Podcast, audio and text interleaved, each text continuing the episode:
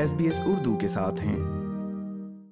سامعین ملک بھر میں انفلوئنزا کے باعث اسپتالوں میں داخلے میں اضافہ ہوا ہے، لیکن یہ رجحان ویکسین کے استعمال میں ظاہر نہیں ہو رہا۔ دوسری جانب، انفلوئنزا سے ہی بچوں کی ہلاکت کے بعد صحت کے حکام ہر ایک کو ویکسین لگوانے کی ترغیب دے رہے ہیں۔ تفصیل سنیے اس آڈیو نیوز فیچر میں۔ رواں ہفتے دو بچوں کی جان لینے کے بعد لوگوں کو فلو کے خطرات کے بارے میں خبردار کیا جا رہا ہے۔ نیو ساؤتھ ویلز میں ایک نو سالہ طالب علم اور کوئنس لینڈ کے سن شائن کوسٹ میں ایک گیارہ سالہ طالب علم انفلوئنزا ہی میں مبتلا ہونے کے بعد انتقال کر گئے۔ اگرچہ فلو جیسی بیماریوں کے لیے اسپتال میں داخل ہونے والے مریضوں کی تعداد میں اضافہ ہوا ہے، لیکن دوسری طرف ویکسین کا استعمال کم ہو رہا ہے۔ تو دراصل انفلوئنزا کیا ہے؟ Professor Frank Beard national centre for immunisation research and surveillance میں ایسوسیٹ ڈائریکٹر ہیں۔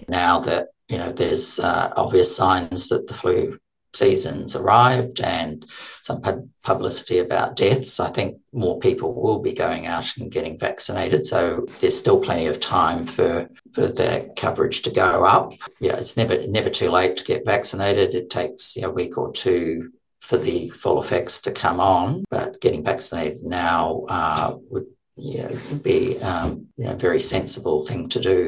اس سال اب تک ہونے والے قومی نگرانی کے اعداد و شمار سے پتہ چلتا ہے کہ پانچ سے نو سال کی عمر کے بچوں میں انفلوئنزا کی شرح سب سے زیادہ ہے۔ اس کے بعد صفر سے چار سال کی عمر کے بچوں میں اور دس سے چودہ سال کی عمر کے لوگوں میں تیسرے نمبر پر سب سے زیادہ شرح موجود ہے۔ اپریل دو ہزار تیئیس سے اسپتالوں میں تصدیق شدہ انفلوئنزا کے ساتھ داخل ہونے والے انسٹھ فیصد افراد سولہ سال سے کم عمر کے بچے تھے۔ نیو ساؤتھ ویلز کے chief health officer Kerry Chant نے خاص طور پر نوجوانوں کے لیے وائرل بیماری کی سنگینی کے بارے میں سخت انتباہ جاری کیا ہے۔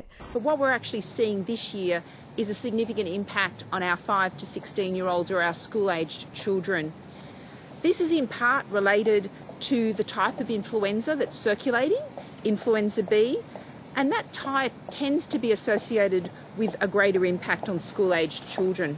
پچھلے ہفتے نیو ساؤتھ ویلز کے ایمرجنسی ڈپارٹمنٹ میں فلو جیسی بیماری والے مریضوں میں سینتیس فیصد اضافہ ریکارڈ کیا گیا ہے جن میں سے نصف سے زیادہ کی عمریں سولہ سال سے کم تھیں۔ مئی کے بعد سے ریاست میں سولہ بچوں کو تین بڑے اسپتالوں میں انتہائی نگہداشت میں داخل کیا گیا ہے، جن میں فلو سے جان لیوا پیچیدگیاں، جن میں دل، دماغ اور پٹھوں سے متعلق سنگین مسائل شامل ہیں۔ ڈاکٹر چین نے والدین پر زور دیا ہے کہ وہ اپنے بچوں کو اسکول واپس آنے سے پہلے ویکسین لگوائیں۔ کوئنسلینڈ کے چیف ہیلتھ آفیسر نے بھی ان خدشات کا اظہار کیا ہے۔ اسکول کے دوبارہ شروع ہونے کے بعد غیر ویکسین والے مریضوں کی بلند شرح کا حوالہ دیا گیا ہے۔ ڈاکٹر جان جراد نے ایک بیان میں کہا ہے کہ پانچ سال سے کم عمر کے بچے انفلوئنزا اے کے مقابلے میں انفلوئنزا بی کے لیے تین گنا زیادہ اسپتال میں داخل ہوتے ہیں۔ پروفیسر بیٹ بتاتے ہیں کہ کس طرح نوجوانوں میں انفلوئنزا بی کی یہ تعداد قوت مدافعت کی کمی کی وجہ سے ہو سکتی ہے۔ پروفیسر بیٹ کا کہنا ہے کہ انفلوئنزا کو سنگین اور جان لیوا بیماری سمجھنا چاہیے۔